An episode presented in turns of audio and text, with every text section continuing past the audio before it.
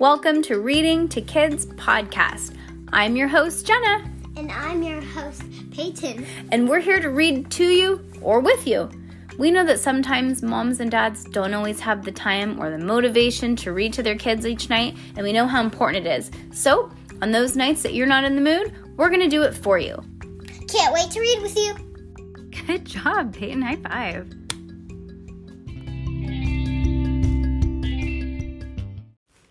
The Graveyard Riddle, chapter. Three. I mean six. Whoa. Yeah, chapter 6. Page 36. Frankie rested his head on my legs, and I gently stroked the back of his neck as I sat in the window of the plague house. I'd been gone for a while now, and although I was angry with Mum, I didn't want to worry her. Worrying was the worst feeling in the world. I put Frankie on the do- on the floor and picked up his leash, and uh, and that was when I heard it again, the low creaking noise coming from upstairs. I went into the first room. Hello, I called. My my heart was pounding. Is someone up there? You're not frightening me, you know. I'm not scared.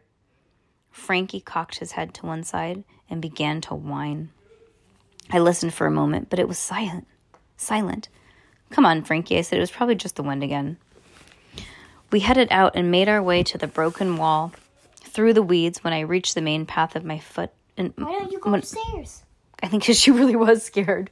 She was just saying that, but she was like, "Let's, we are out of here." Uh, my foot rested at the top of the memorial card. These little rectangular pieces of card were left by friends and family with flowers and f- f- at a funeral. And for a while, I used to collect them. When Yes. is she gonna be gonna see the boy? Oh, it's coming. I feel like it's coming. What? Which? Just wait. I picked up a piece of card, and when I walked past the trash can, I dropped it inside. When we got to the end of the alleyway, leaning on the chest on Chestnut Close, I stopped and looked at the for sale sign, casting a long, dark shadow on the driveway. There was a small white car parked in the in the road outside of the house. Must be the viewers. They must be still there. Hannah Jenkins was coming out of number seven, maneuvering a stroller on the front step. She was wearing pink pumps, white jeans, and a pale lemon shirt. What are pumps? Shoes. Like probably high heels. She looked a bit like an ice cream. Hello, Melody, she called. You haven't seen Rory, I mean, Mr. Jenkins at all, have you? Mr. Jenkins taught PE at our school, and he was the meanest teacher there was. He particularly liked making Jake's life as, as miserable as possible. I think he runs the after school athletics club today, I said.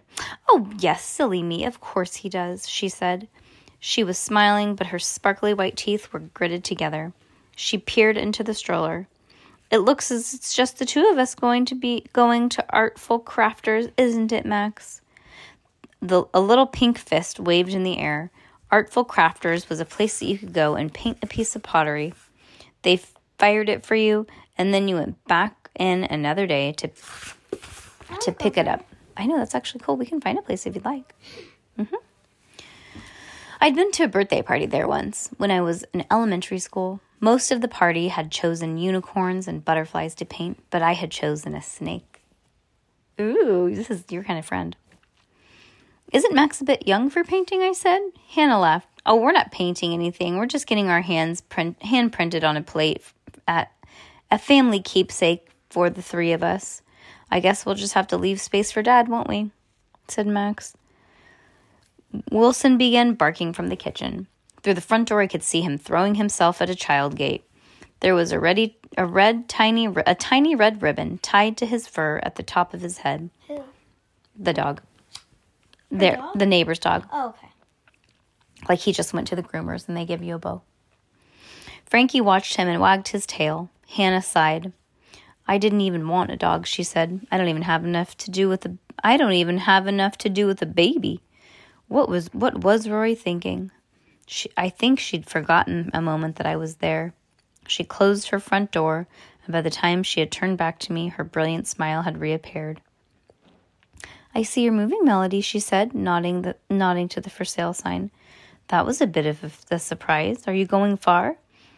I crossed my arms. No, there's been a mistake, I said. Mum is ringing the real estate agent right now. Hannah's eyes darted to the white car back to me. I thought you had viewers, she said. I shook my head. Oh, I see. Anyways, it was nice to see you, Melody, said Hannah. But she's not. Her mom's not. Yeah, there's people looking at the house Why is she lying? because she doesn't want to move. She doesn't want to believe it. I moved out of the way as she pushed the stroller down the path and along the road towards town.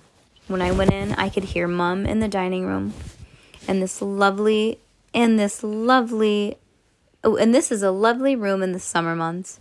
It's south facing, so we get sun all day. She came through the kitchen, and two men followed behind her. Hello, Melody, she said. I wasn't expecting you back so soon. This is Darren and Clive. They've come to look at the house. Her voice was unnaturally high, and she was grinning so hard that it looked painful. I unclipped Frankie's leash, and he trotted over to the two men to say hello. What do you think, I said, of the house? One of the men bent down to stroke Frankie.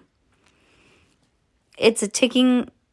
It's ticking a lot of boxes. It's ticking Interesting. It's ticking a lot of boxes. It's quite a lovely road, isn't it, Darren? That's just what we're after. Darren nodded. We love the garden, too. It's a huge amount of potential. It's like a blank canvas. I snorted. Yeah, apart from when it floods in the winter. It's like a swamp here for six months out of the year, isn't it, Mum? Mum stared at me. What are you talking about? she said. And the road might seem quiet now, but you wait until the weekend. Some of the neighbors are nothing uh, some of the neighbors like nothing more than throwing open air window, throwing open their windows and playing their music. Especially number eleven. She's trying to not make. Yeah, I said, Mr. Charles loves a bit of rock and roll. Do you like rock and roll music, Clive, Darren? Clive scrunched up his nose. No, not really, he said. Melody, said Mom as she turned to them. Melody is just trying to be funny. That is not true at all. It's a very quiet road. It wasn't last summer, I said, ignoring Mum. The whole street was swarming with police due to kid due to a kidnapping. You might you might have heard it on the news. It was all in the papers and on TV. Darren's Adam apple, apple bobbed up and down as he swallowed. A kidnapping, he said. He turned to Mum. Is that true? We all looked at Mom. Well, yes, that did happen, she said. There was an incident involving a neighbor's grandchild, but it's all resolved now. Clive looked at his watch. Right. Well, thank you for showing us, Claudia. We've got a few more properties to view, and they edged towards the front door, saying their goodbyes very quickly. When the door closed behind them, me either. Mum turned to me. I waited for her to get angry and shout at me for ruining the viewing and for not being mature, but everything, about everything. But she just looked really tired. I'm going to take a bath, she said. She slowly made her way upstairs. yeah. I went into the living room and got my phone out of my bag next to Matthew. He used to think cell phones were deadly with germs hiding in tiny crevices. But one but one day, not long after he started seeing Mr. Rhodes, I got a text saying, "Guess who's got a new phone? Matthew." I really did need Matthew right now. I felt down by Mum and I wanted to talk to my best friend. I wrote him a message. Hi, Matthew, it's true. Mum has put her house up for sale. She wants us to move. I am so worried.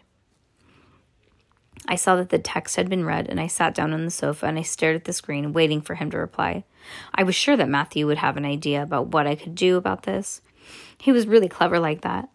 While I waited, I looked up. While I was waiting, I looked up the info about plague. I looked up info about the plague house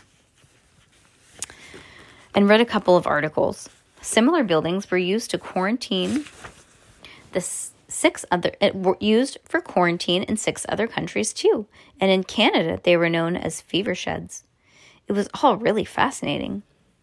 20 minutes later and there was still no reply message from Matthew. I decided to put my phone down so I would stop staring at it.